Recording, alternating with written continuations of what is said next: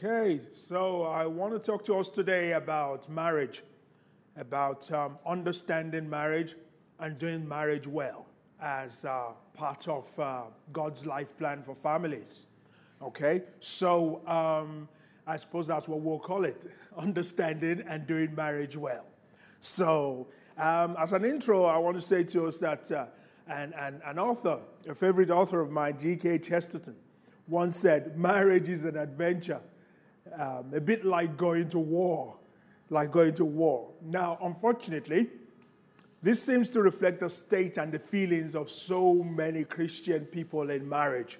And uh, although many will confess to the uh, adventure part of it and would even smile about it, but very few would actually confess that they are going through the war part of it, and they keep that as privately as possible.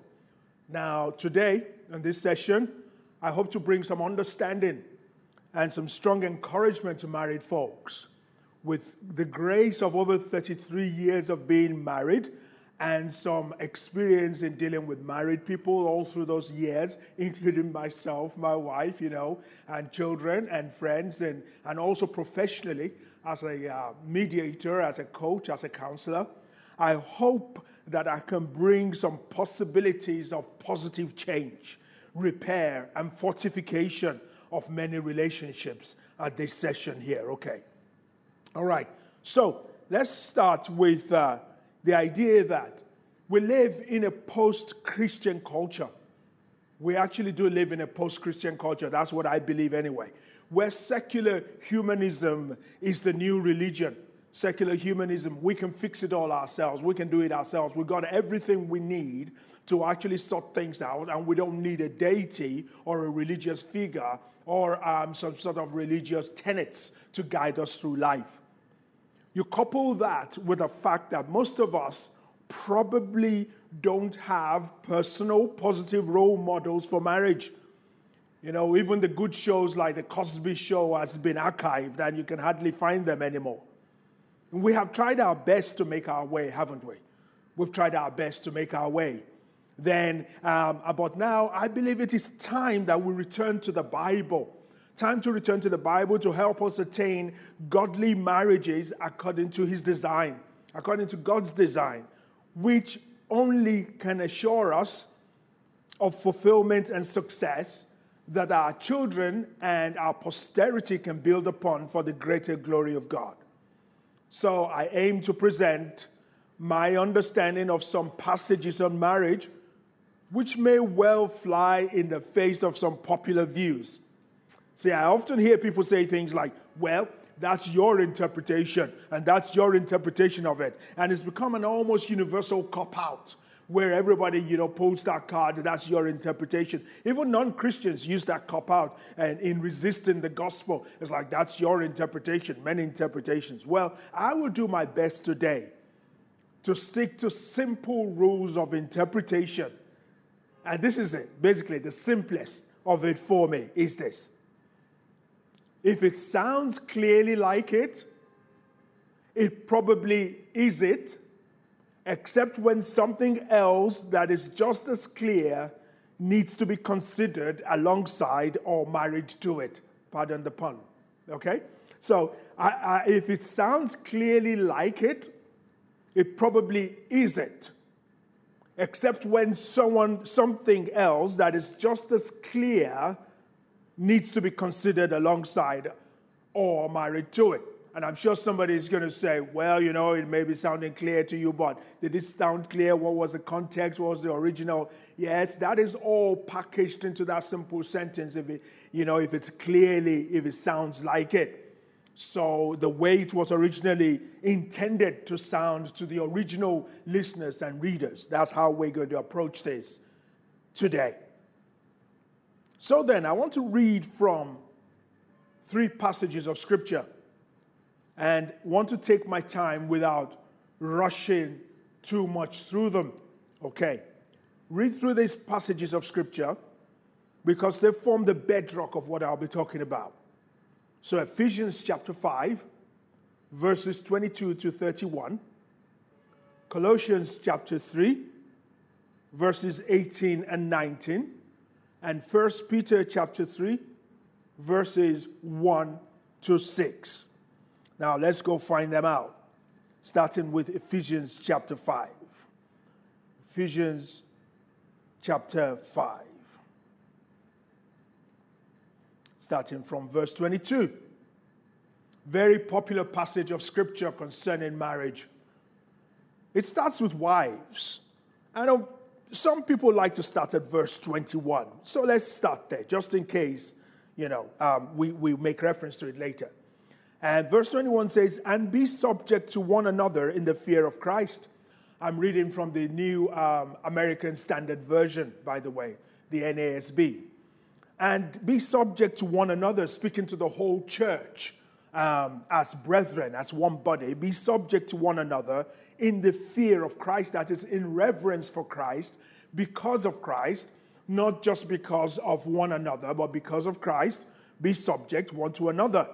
And then he goes on to family life from verse twenty-two. "Wives, be subject to your own husbands." Actually, in the original text itself, it, you would, it would read something like this: "Wives, to your own husbands as to the Lord." That the "be subject" part of it is kind of, it's kind of missing, because it's already told us all to be subject one to another, and then says, "Wives, to your own husbands." Therefore, the interpreters could, uh, translators could insert, "be subject to your own husbands as to the Lord." Why? "For the husband is the head of the wife." That is the why. It says, do something and do it for this reason, because of this reason. Why? "For the husband is the head of the wife, as Christ also is the head of the church." The husband is the head of the wife, as Christ also is the head of the church, he himself being the Savior of the body. "But as the church is subject to Christ, so also wives ought to be subject to their husbands in everything. Husbands, love your wives, just as Christ also loved the church and gave himself up for her. Husbands, love your wives, just as Christ also loved the church and gave himself up for her." Now, I want us to remember that, because it will come into play a bit later. Because what it says is, husbands, love your wives in the same way that Christ loved the church. Uh, there are so many aspects of Christ's um, lordship and uh, being that could have been applied to this uh, relationship. But the particular one that has been chosen for us is love. Love her in the same way that Christ loved the church. I will pick up on that a little bit later. And it gives a reason. Um, gave himself up for her, so that he might sanctify her, having cleansed her by the washing of water by the word, so that he might sanctify her. So there is a purpose again. And the purpose is cleansing, is sanctification. The purpose is purification.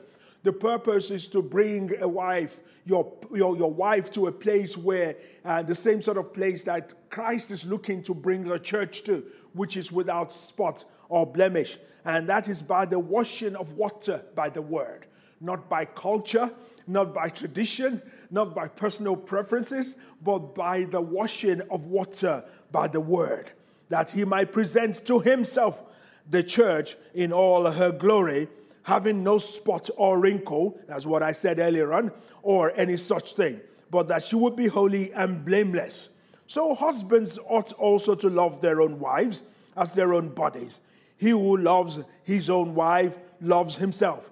For no one ever yet hated his own flesh, but nourishes and cherishes it, just as Christ also does the church. That is, he's doing it right now, does the church. Not just as Christ did the church, but does the church. Notes that. He nourishes and cherishes it. And we will come to place that into some application a little bit later. And then it says, uh, um, verse thirty, because we are members of his body. That's why he does it, because we're members of his body. For this reason, a man shall leave his father and his mother, and shall be joined to his wife, and the two shall become one flesh. quoting from the book of Genesis and the book of Matthew as well. This mystery is great, but I am speaking with reference to Christ and the church. Nevertheless, each individual amongst you also is to love his own wife, even as himself. And the wife must see to it that she respects her husband. So that is the first passage. There is a lot in that passage, a lot that can hardly be unpacked in a, a session or two. It takes some workshops, some real discussions to fully unpack this passage. Nevertheless, I am going to do the best that I can to bring out the more salient points um, about the passage a bit later. But let's consider the other two passages. First of all, Colossians chapter three. Colossians chapter three. Hmm? Again, we can um, back up to verse seventeen instead of just starting at eighteen. It says, whatever you do in word or in deed, do all in the name of the Lord Jesus, giving thanks through him to God the Father. Then he goes to family issues in verse eighteen. Wives, be subject to your husbands, as is fitting to the Lord. I find it interesting. Um, I am still working out a... Uh, Um, an understanding of it, if you like, that in all the passages that speak to husbands and wives, it tends, they tend to start with the wives. Um, Derek Prince once uh, um, spoke, spoke about that as well, and his position was, uh, uh, Derek Prince is going to be with the Lord now, his position was that he believes that uh, the uh, uh, efficacy or the potency of these um, instructions kind of hinge on the wife. Now, you can smile and laugh about that, but they do always tend to start to the wife. Um, I have met one or two women as well who have other ideas as to why that may be the case, and they were not very complimentary ideas, so we'll pass them very quickly. Um, and some men too, by the way, who have some interesting ideas, but nevertheless, um, I digress. I digress. Forgive me. So, wives, be subject to your husbands, as is fitting to the Lord. Husbands, love your wives and do not be embittered against them. Children, be obedient to your parents in all things, for this is well pleasing to the Lord. Fathers, do not exasperate your children, so that they will not lose heart. And then it goes on to other kinds of relationships there. But I'm staying particularly with husbands and wives. And at some other session, we'll deal with uh, parents and children as well, okay? So I want to read part of that passage from the Amplified Version. The Amplified Version says in verse eighteen, wives, be subject to your husbands, subordinate and adapt yourselves to them, as is, the, as is right and fitting, and your proper duty in the Lord. All right? He says, subordinate and adapt yourselves to them. And then in verse nineteen, it says, husbands, love your wives, be affectionate and sympathetic with them, and do not be harsh or bitter or resentful towards them. Let's just note those. We'll come back to them, hopefully. Right. The, the third passage then, before I begin to develop a a theme around all three passages, is in First Peter chapter three, and we'll read from verse one. Again, there is a, there's a precursor to this. There is something that's happened before verse one of chapter three, but really, in order to attempt that, we have to look at the whole of chapter two. But suffice it to say that it says, in the same way, and you can go and double check later, what in, in what same way? In the same way that he uh, he advised people to behave, um, let's see this in verse twenty-five of chapter two. For you were continually straying like sheep, but now you have returned to the shepherd and guardian of your souls. Actually, we have to go a little bit further than that, um, where it says um, in verse twenty-three, and while being reviled, he did not revile in return. While suffering, he uttered no threats, but kept entrusting himself to him um, who judges righteously. And he himself bore our sins in his body, and it goes on. And then it says, in the same way, you wives. In what same way? in the same way of, uh, of uh, forbearance, in the same way of long-suffering, in the same way of bearing up, you wives, be submissive to your own husbands. And we'll see that even a bit more clearly as we uh, explore the definitions uh, of, of the particular words and, and phrases and uh, uh, that have been used in, in, in these passages. So it says, be submissive to your own husbands, so that even if any of them are disobedient to the word, they may be won without a word by the behavior of their wives, as they observe your chaste and respectful behavior. Um, let me read um, that from the Amplified as well, from the top. In like manner, you married women, be submissive to your own husbands, subordinate yourselves as being secondary to and dependent on them, and adapt yourselves to them. Subordinate yourselves as being secondary to and dependent on them, and adapt yourselves to them. I want you to note that it says subordinate yourself, not so much become a doormat or allow yourself to be dominated. It says subordinate yourself. Okay, well, again, we will unpack that a little bit, a little bit later. Um, but that is that is uh, that that part of the passage there. Now let me let me carry on reading. Um, in verse four, but let it be the hidden person of the heart with the imperishable quality of a gentle and quiet spirit, which is precious in the sight of God. For in this way, in former times, the holy women also who hoped in God used to adorn themselves, being submissive to their own husbands, just as Sarah obeyed Abraham, calling him Lord, and you have become her children, if you do what is right without being frightened by any fear. Before I carry on, let me check another verse there in the Amplified Version. I believe that is uh, um, verse, verse uh, five. For it was thus that the pious women of old who hoped in God were accustomed to beautify themselves and were submissive to their husbands, adapting themselves to them as themselves secondary and dependent upon them. Okay? Um, and uh, so moving on to the husbands in verse seven, it says, you husbands, in the same way as well. Okay? With that sense of forbearance, with that sense of understanding, um, live with your wives in an understanding way as with somebody weaker, since she is a woman, and show her honor as a fellow heir of the grace of life, so that your prayers will not be hindered. Just in case I forget to come back to this, let's look at it very quickly. You know, living with somebody, it says, live with your wives in an understanding way. Um, the Amplified Bible says, live considerately, live considerately with your wives, with an intelligent recognition of the marriage relation. So it is, it behooves husbands to have an intelligent recognition of what marriage is all about. Not just a cultural, not just a traditional recognition of it, but an intelligent and, in this case, biblical recognition of the marriage relation.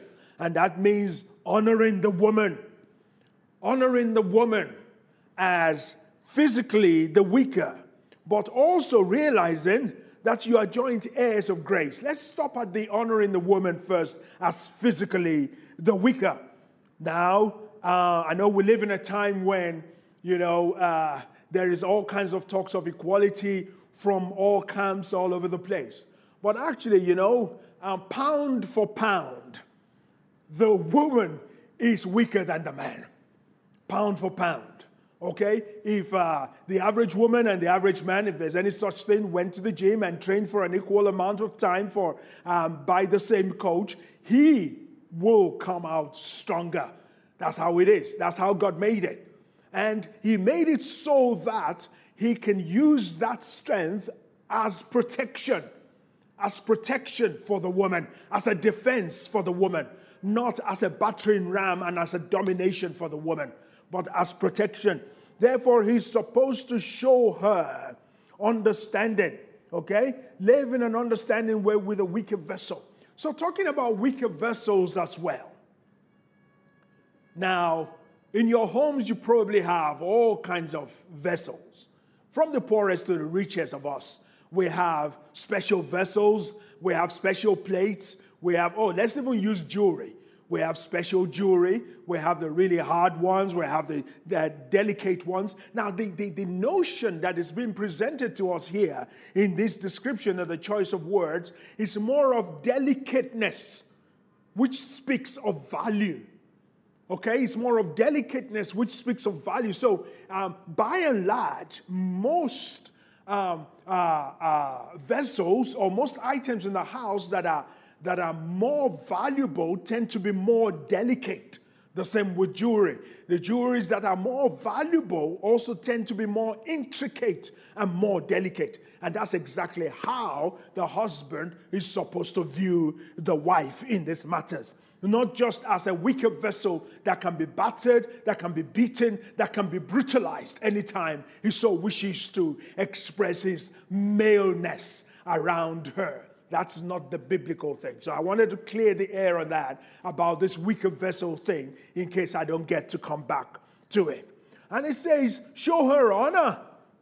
That is the point of the recognition, is to show her honor, because she is a fellow heir of the grace of life. Fellow heir of the grace of life. She is equal in value to the man concerning the grace of God. In the view of God, in the will of God, she is a fellow heir. You know, it's interesting that, uh, that uh, we are quite happy to say we are joint heirs with Christ and have all these definitions about, you know, joined at the hip, uh, we are co-signers of the same account and all this. But when it comes to um, dealing with the wife, sometimes the husband wants to now make a, a distinction Uh, about that. No, it says we are fellow heirs. We are joint heirs of grace. And then it says, so that your prayers will not be hindered. There is a real hindrance that can come to a man if he doesn't treat his wife right. There is a spiritual depreciation that happens to a man and by extension to his family, who doesn't treat his wife right, the way the Bible says to. Your prayers will be hindered.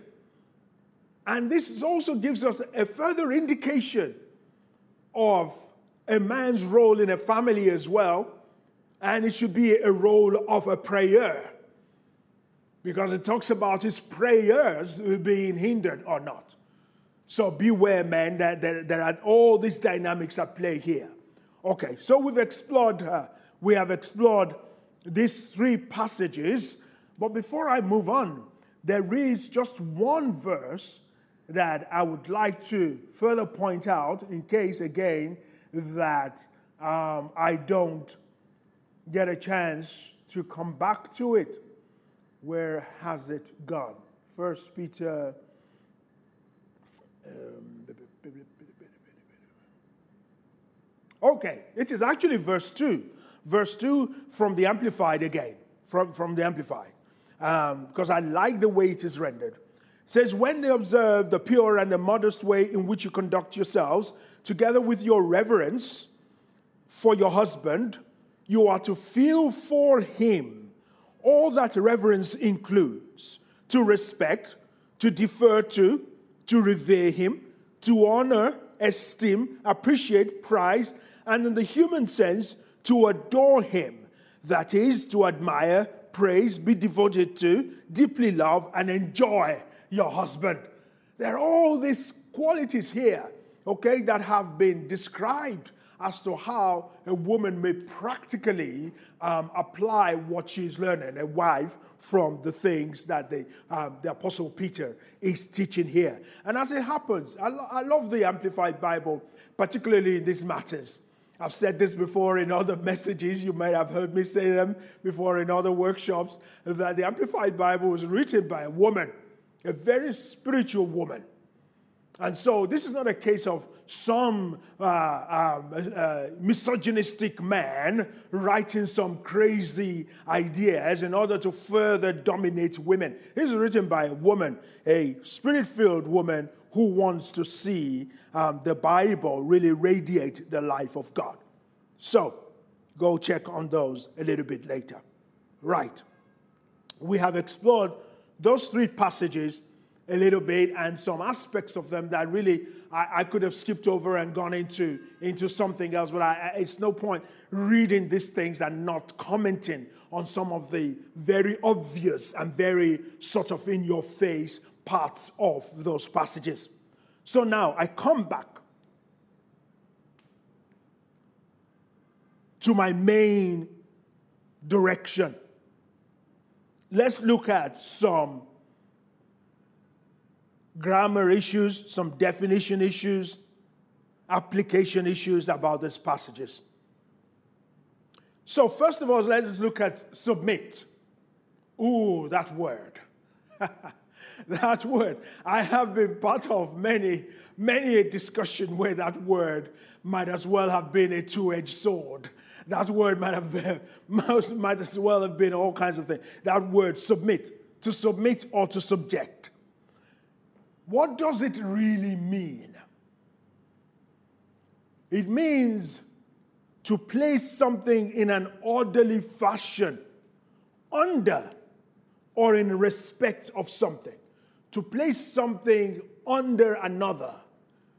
And in this particular context, for one person to place themselves under another person. It is the present imperative active. What does that mean? Let's, let's break that down, okay? Just work with me slowly now. Let's break that down. Present imperative active tense. You know, there are all kinds of tenses. And God has blessed us with scholars and uh, technicians of language who are able to break down what ex- the exact kind of tense that you're using at any one time and that these passages were written in. These particular instructions, they are imperatives. An imperative is a command to do something. It's not optional. It's not saying you should think of doing it. It's not saying perhaps you might want to be gracious and behave like this. No, an imperative is a command to do something. That's why we use the term, it's imperative for you to do this or to do that. It's imperative that we do things a certain way. That's the first thing. So it's a present imperative active. The present part of it means continuous or repeated action. Continuous or repeated action. So it is present.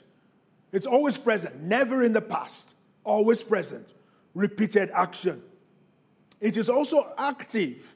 Now, this is the most interesting part of it all, because imperative you could probably cope with very quickly, you know, like, yeah, pretty much everything in the Bible is an imperative, really. Um, it is present, continuous, repeated action. Okay, I'm supposed to be doing it now and carry on doing it. Not just I did it yesterday or last month. I, I'm supposed to always be being this. Now, the active part of it means it is the subject of the imperative that is responsible for the action. Let me say that again. It is the subject of the, that is the person to which the imperative is addressed is responsible for the action. The person to which the imperative is addressed is responsible for the action that is solicited. Bring that all together. And you can see that when the Bible says, wives, be subject or submit yourselves to your husbands, as a present imperative active, it is saying to the wives, this is your own part to play. You need to be playing it all the time, not just yesterday. And it is for you only to play. It is for you to activate, and it's for you to continue, all right? This has not been written for the husband to take hold of and to enforce. It has been written for the wives to take a hold of and to apply and activate in their living. Okay? So it is directed at her to do. It's not directed at him to enforce. There is a point. Uh, there's a reason to, to really understand this. Because we will discover, I wish, as, uh, in fact, I might as well share with you now, that when the Bible speaks to the husband as well and says to do certain things, it is also a present imperative active. Which means, so for instance, when it says later on that uh, in Ephesians chapter five, when it says that the husband should, should love the wife as Christ loves the church and gave himself for it, he should nourish and cherish. Those are all imperatives that are directed at the husband to activate and to apply in his life.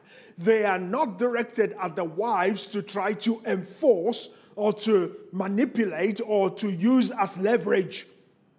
Neither of them should be using any of these imperatives as, as manipulative tools or leverage tools against each other or about each other.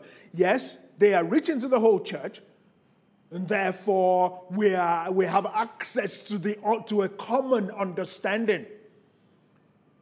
And as it happens today, a man is preaching it, but tomorrow it could be a woman preaching it.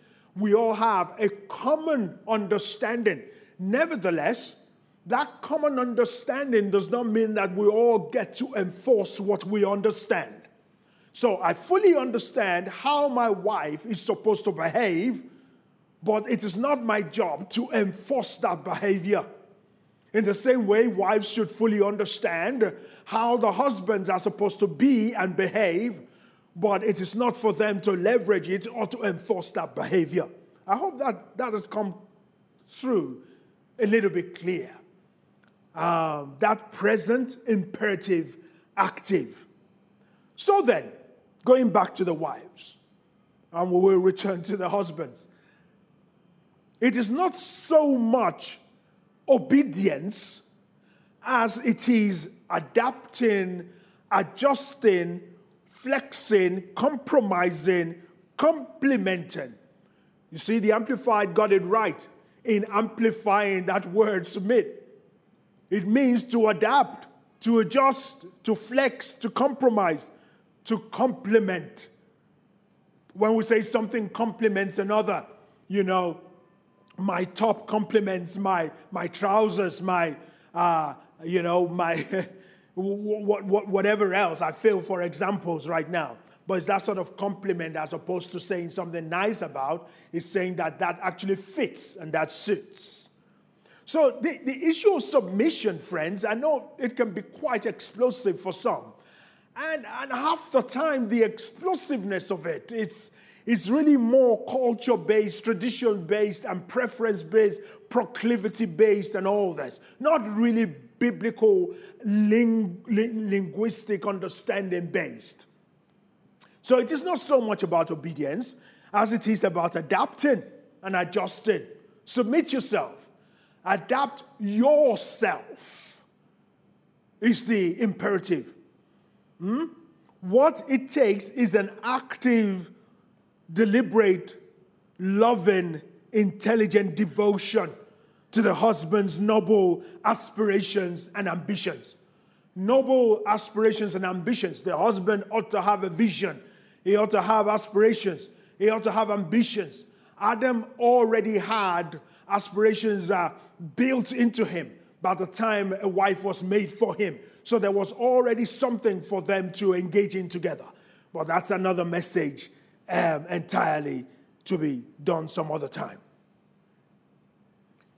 The wife is supposed to join him, to assist him to become all that he possibly can be. Just like the church joins Jesus Christ to assist him to become all that he can possibly be in the earth today. Okay, that is our mandate, isn't it? Thy kingdom come, thy will be done on earth as it is in heaven. The church is, as the bride of Christ, as the, as the governmental arm of Christ, is constantly seeking to establish the will of Christ in the earth. And so also goes the wife to the husband. Because remember, the Bible says it is a mystery. This is about Christ and the church. It is uh, a cosmic drama of incredible proportions that we're supposed to be participating in. So, in order to do this, it demands knowledge, understanding, and wisdom. The wife needs to take time to know who and what her husband is and wants to be. She needs to understand why and what it means to him. And then employ all of her talents and wisdom in the same way that the church employs all of her talents and wisdom to help accomplish and fulfill all of that. This is her part to play, or not, and it is independent of the husband fulfilling his part or not, and vice versa. This can be a really troublesome point to make, so I'm going to take a minute to try and make it properly. You see, because this imperative is directed at a particular person and the subject is the one who's supposed to activate and do this in their own lives, the other person doesn't get to enforce it. That also implies that they get to do it or not do it. It is, it is their choice, so to speak. And it is independent of the other party's behavior or not. Reciprocity, the idea that, you know, quid pro quo, when I do something, you do something for me. When I do something, it should, uh, it should incite you to do something, inspire you to do something for me, and vice versa. It's a really good concept and idea. And, you know, as we grow and mature, there should be more and more of that happening in any good, growing, maturing relationship. Nevertheless, the marriage relationship is not, it's not, uh, it's not founded on reciprocity. It is not.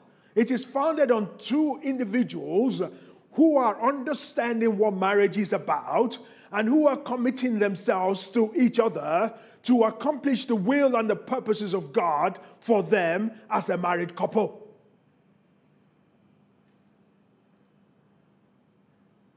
So it is independent of the husband fulfilling his part. This is not a very popular message in these days of overrated and overemphasized liberation and equality. And also in these days of excessive male domination and testosterone-driven behavior, selfishness and abdication is rife in many relationships. Selfishness. Where a husband simply says, well, you know, I make the money, I decide how it's spent. And that's the end of the story. Selfishness. Okay, I'll buy myself a five hundred pound suit, but you know what? You can make do with that uh, with that one hundred pound dress. Selfishness. Abdication is also there. But, you know, I digress. This is the wife's part. I will get to the husband in a few minutes. Friends, this is how the church is subject to Christ. We adopt, we adapt, we compromise, we adjust, we complement, all in order to achieve his will. As if to the Lord, the wife is supposed to subject herself to her husband. As if to the Lord. Let me read a few different translations of that main sentence about submission, which will hopefully shed a little bit more light, just a bit more light on the particular word and subject itself. So we've already read from the Amplified that says, wives, be subject, be submissive, and adapt yourself to your own husbands as a service to the Lord. This is Ephesians five twenty-two, by the way. As a service to the Lord. The Bible in basic English says, wives, be under the authority of your husbands. The common English Bible says, wives should submit to their husbands. God's Word translation says, wives, place yourselves under your husband's authority, as you have placed yourselves under the Lord's authority. Can you hear that? New Century Version says, wives, yield to your husbands. Yield.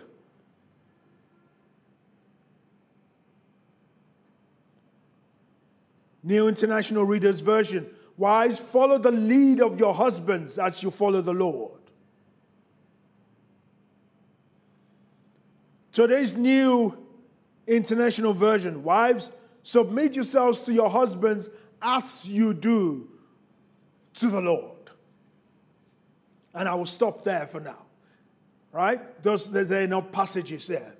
Now, the reason I, I am pulling out as many translations as possible is indeed because of all this, you know, uh, well, you know, that's how you translate it, that's how you say it. Well, the, the, the general uh, um, um, ethos of all translations tend to agree about this matter. And because the word submission itself is so explosive, I decided to spend a bit of time on it, not so much to, to enforce anything on a woman, but rather to clarify what otherwise sometimes seems a bit uh, muddy about this whole idea. In fact, I was having a discussion with uh, some friends a couple of weeks ago, and uh, we were laughing about how somebody did say, you know, um, um, uh, I'd explained the word submission in, in a different way, you know, and all this. And they said, you know what, that's very good. I get it now. I understand it. So in the future, can we can we just skip the word submission itself? Like, can we just not say it? I, I, I could understand why you would want to not say it, but I, I, I had to say to them, I, I'm sorry, unfortunately, it, it's one of those words that it, it is just there. It's in the scriptures. You can't skip it. You can't just not say it because it's uh, a controversial or explosive terminology in our time. So,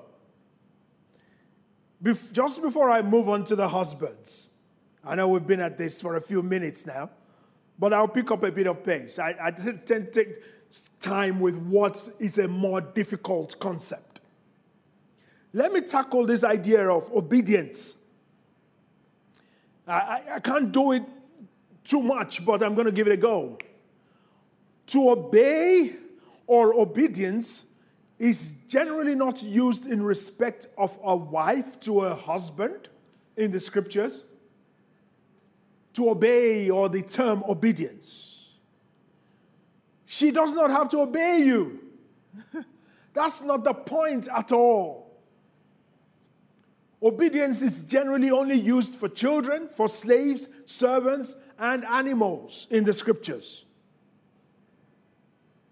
Okay, generally I say, and I, I, I hide behind that caveat because somebody's probably going to find me one. It is also used for a church member to church leaders and believer to Christ, but you are not Christ, nor should you view your wife as a member following you, the leader.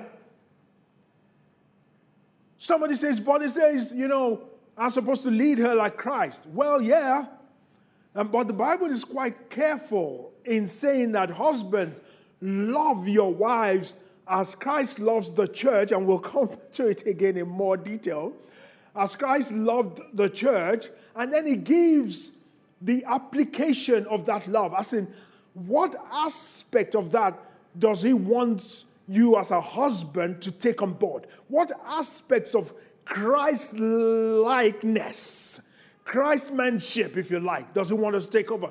Does he want you to be a savior to your wife, like Christ is a savior to the church? Does he want you to be the Lord of your wife, like Christ is the Lord to the church? No, it tells us clearly how we should be, which is to love her and to lay our lives down for her like Christ did for the church. So obedience is not the issue. The wife's allegiance is primarily to her Lord and Savior and to his will. She's ultimately responsible to and accountable to him. So she may be subject to anything. She may not be subject to anything that is patently against his will. However, when the husband's will does not clash with or transgress the Lord's will, then she should be subject to him in everything.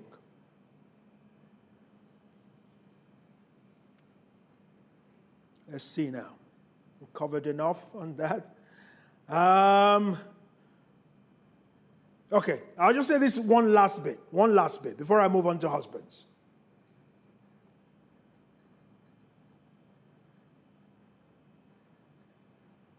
Spouses should have done a lot of work of preparation to be apprised of and to align each other's desires before marriage as much as, as much as reasonably possible. But I understand, we all come from different places as far as, you know, marriage preparation goes. I, I barely had any preparation. You know, I had to learn on the job, so to speak. So I, I get it.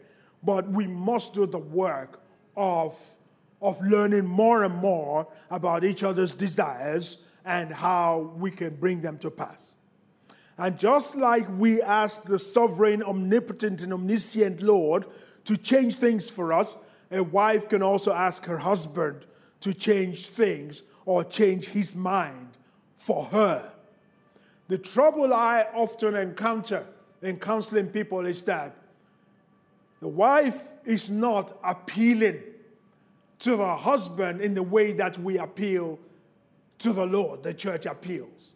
There's often a position um, that is usually inspired by the spirit of the age, I say, which is, let's fight for my equality and fight for my rights. Neither of them should be fighting for that, really, but rather should be behaving according to the imperative that's been given them in the scriptures. Now, there's a lot of time I know I have spent on the wife thing. It is just a little bit, that little bit more complicated than the imperative to the husband. Um, not because the scriptures are, themselves are complicated, but because the world we live in, especially today, the last sort of few decades in my lifetime anyway, has complicated matters for us. And uh, it, it, and it's, it's it behooves us to really try to unravel things a little bit. Okay, now let's move on to the husbands. Says, husbands, love your wives. The word used for love there is agapao. It indicates a direction of will and of finding one's joy in something. Again, it is the present imperative active.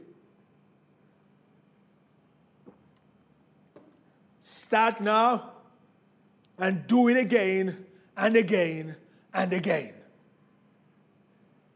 Is the present imperative active, and it is his job to do it, and it is independent of if she does her part or not. Okay? It's not reciprocal. It's not this idea of, well, if she doesn't submit, then I can't love her like that. Just like she shouldn't be saying, well, if he doesn't lay down my, his life for me, then how, why should I be submitted? That, that's not how the scriptures are presented to us. You may have ideas as to why that may be the case or should be the case, but that's just not the, it's just not the soundness of what we've been um, given, the imperatives we've been given. Okay, so listen, friends. Christ's ultimate demonstration of love was through one singular transformative act of redemption. Husbands are commanded to love in a similar way, but in a continuous or repeated disposition.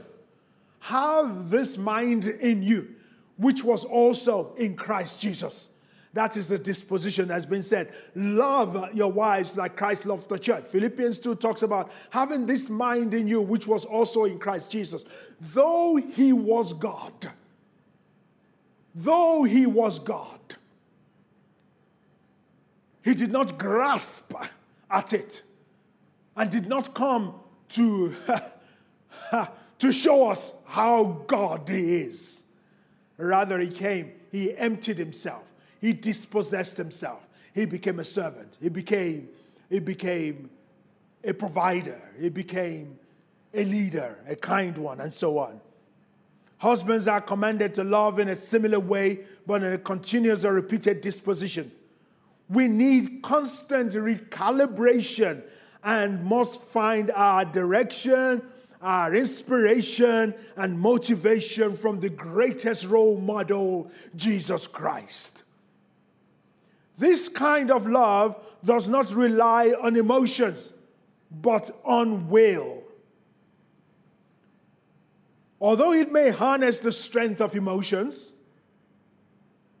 it passionately directs the will in meeting the highest needs of its objects and finds its joy in the fruit of such employment.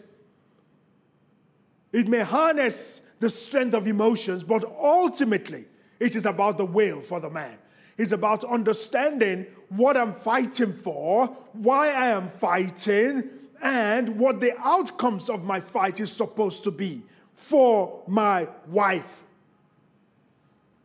The way Christ deals and relates with the church is not emotions-filled. Yes, we enjoy the, the emotional uh, sort of aspects of our relationship with him, um, but ultimately, he has a cause in mind, and that is that we all be conformed to, the im- to a certain image.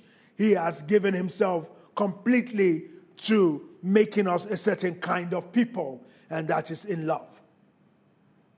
This love, like I said before, is not necessarily reciprocal. It is not give and take. It is a determination of will to always do and be the best for her, regardless of her response. Someone might say that the Bible teaches that all Christians should love in this way. That is correct. However, when it comes to the husband and wife relationship, the onus and burden of this kind of love is upon the husband, just as it is on the Lord in his relationship with us. Even if the church is supposed to continue to mature in unconditional love for her Savior, and we are supposed to continue to mature in unconditional love for our Savior, that's again, that's another message entirely. But the Lord's love for us is ever steadfast despite and in spite of the church's behavior towards him, which often only speaks of rebellion, unfortunately. Yet, he remains true. He cannot deny himself. See, friends, the wife's imperative is to subject herself to her husband, not to love him. That doesn't mean she shouldn't love him, but that's not the imperative. There is one mention of love concerning the wife to the husband. You find that in Titus two four, where it refers to affectionate love for a man, where it says, give him attention, show him affection. Uh, you see, where it says, uh, all the women likewise have to be re- reverent in their behavior, not malicious, gossips, or enslaved to much wine, teaching what is good. All the women should teach what is good, so that they may encourage the younger women to love their husbands, that is, to give him attention and show him affection, to love their children, to be sensible, pure, workers at home. You see, it's interesting that it actually uses the same term of love, that is affection and attention, that it uses for the children, uses it for the husband here in this passage as well. So when the Bible says that a wife should love the husband, which only shows in this particular passage, it's about attention and affection. But when it says the husband should love the wife, it is about the will, and it is about investing all that he has and all that he's capable of in achieving a certain kind of um, success in that woman's life. This is what Christ did for the church and left us an example to follow. Because of what he did, we find fulfillment. Life is now truly enjoyable. We find refinement. We are constantly changing for the better. We find endearment. We love him and we appreciate him. The husband is therefore to harness all of his passions and direct them by his will, living in such a way that will yield fulfillment, refinement and endearment for his wife. It is a deliberate, voluntary commitment to sacrifice whatever he can for the good of his wife. Good, good is defined through his relationship with the Lord and through his knowledge and understanding of his wife, like Peter has exhorted him to do. Friends, Christ demonstrated through the harrowing passion and death and his resurrection. And husbands must adopt the same ethos. In essence, Jesus came to provide a fulfilling life, freedom from fear and anxiety, and to mediate a relationship with the Father. Husbands are meant to provide the same for their wives in increasing measures. Jesus is not only Lord over us, as many husbands want to be over their wives, even though the Bible doesn't say you're Lord over her, but he is Lord for us. He exercises his lordship for the benefit of his bride, the church. So even if you must be Lord, it is Lord for, not Lord over. It is the woman that chooses to come under, like Peter says about Sarah and such women of old who were not afraid of their husbands. They were not afraid, yet they called them Lord. They brought themselves under. It is not you that comes over her. The husband's role is truly covenant motivated. It is built upon an ever-maturing understanding of the purpose and power of covenant. It is fueled by willpower. Fueled by willpower. Okay, I'm going to round up now, beginning to round up. As I used to, further examples that the scriptures use in Ephesians five, the words cherish and nourish. I did sort of point them out quickly, but I want to spend the next couple of minutes or so just exp- uh, exploding them a little bit more. What does it mean to nourish and to cherish? It says that a man does not, there is no man that yet hated his own flesh, but rather nourishes and cherishes it. So therefore, the exhortation, the imperative is to love her as you love your own body.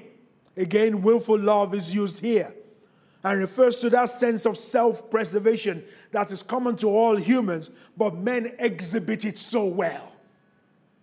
That sense of self-preservation. That is, we, we fight, we fight, men fight. It's interesting. Oh, please don't get me.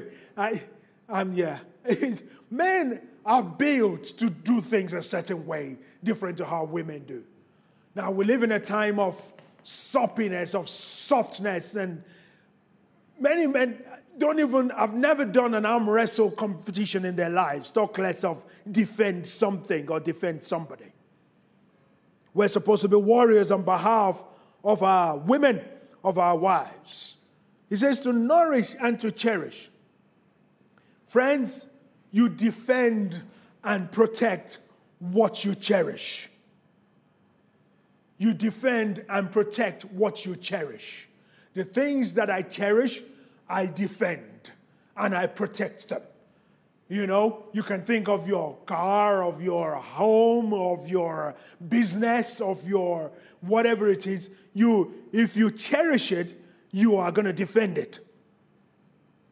Nourish. I fend for what, um, I, I, to, to nourish something is to fend for it, okay? So you fend for her as you would yourself. Food, drink, clothes, home, et cetera. That's nourishment. And we honor. The honor is to cherish and to nourish. We honor her as you would honor yourself. For example, your wife has dreams too. That sounds silly once you say it to yourself. Your wife has dreams too. Why should it just be only about you? But when you nourish and you cherish, in the same way that I groom myself, not as much as some other people, but I do groom myself. I, I nourish myself.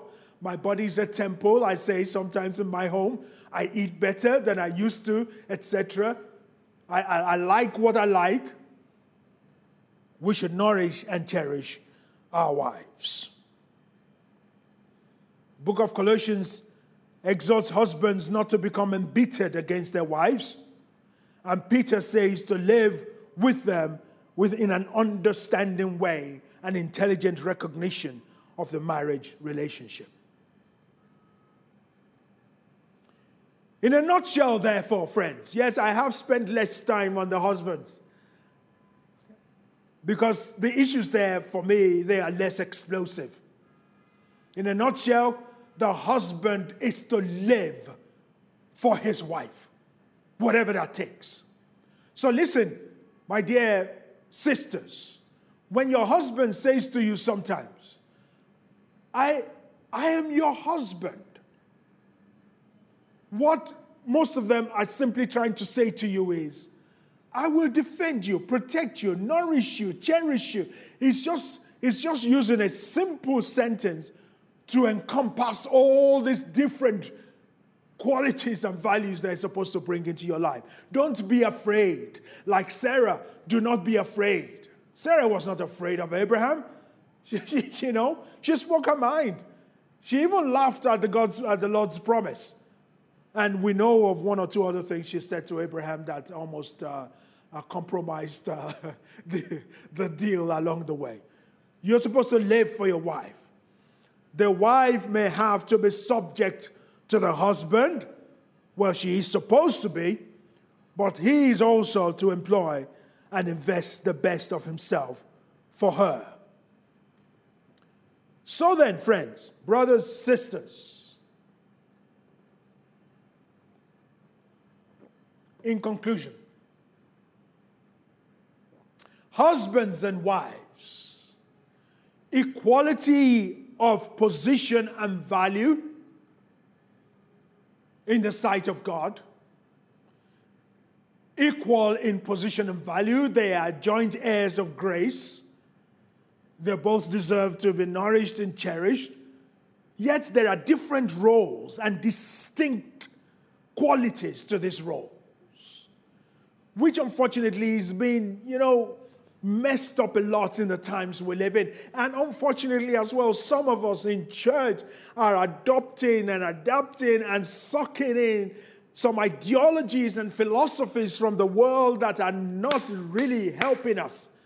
And I would just like to say that just because something looks like it's working does not necessarily mean that it is working according to the will of God. Equality of position and value, but distinct roles. I've said it. I've said it through the years. We'll keep saying it. There's very little I've said today that I haven't said before too, but probably this audience that I'm preparing this for.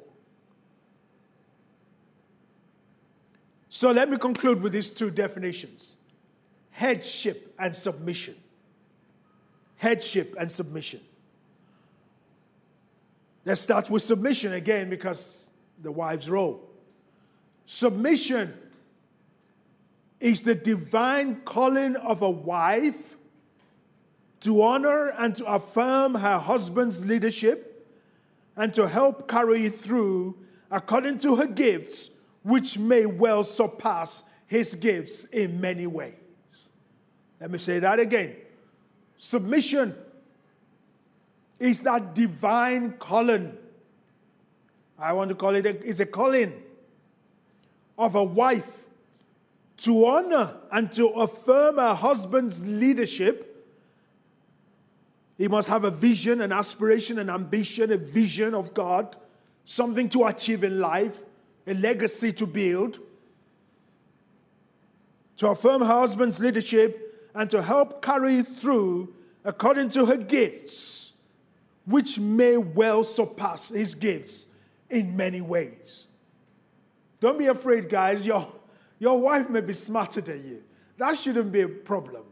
In fact, it should really be a real good thing. to help you achieve your ambitions in life. Husbands, your headship of your wife is the divine calling of God for you to take primary responsibility for Christ-like loving leadership, protection, and provision in the home.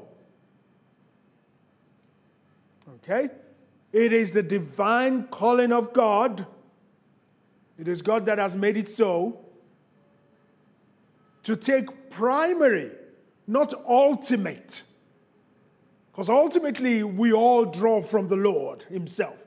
But primary responsibility, again, not, all, not complete responsibility, because your wife will be working, will be earning, will be providing in all sorts of different ways. Otherwise, that it makes a nonsense of Proverbs thirty women. Primary responsibility for Christ-like loving leadership. So you, you bring leadership to the home and to the family.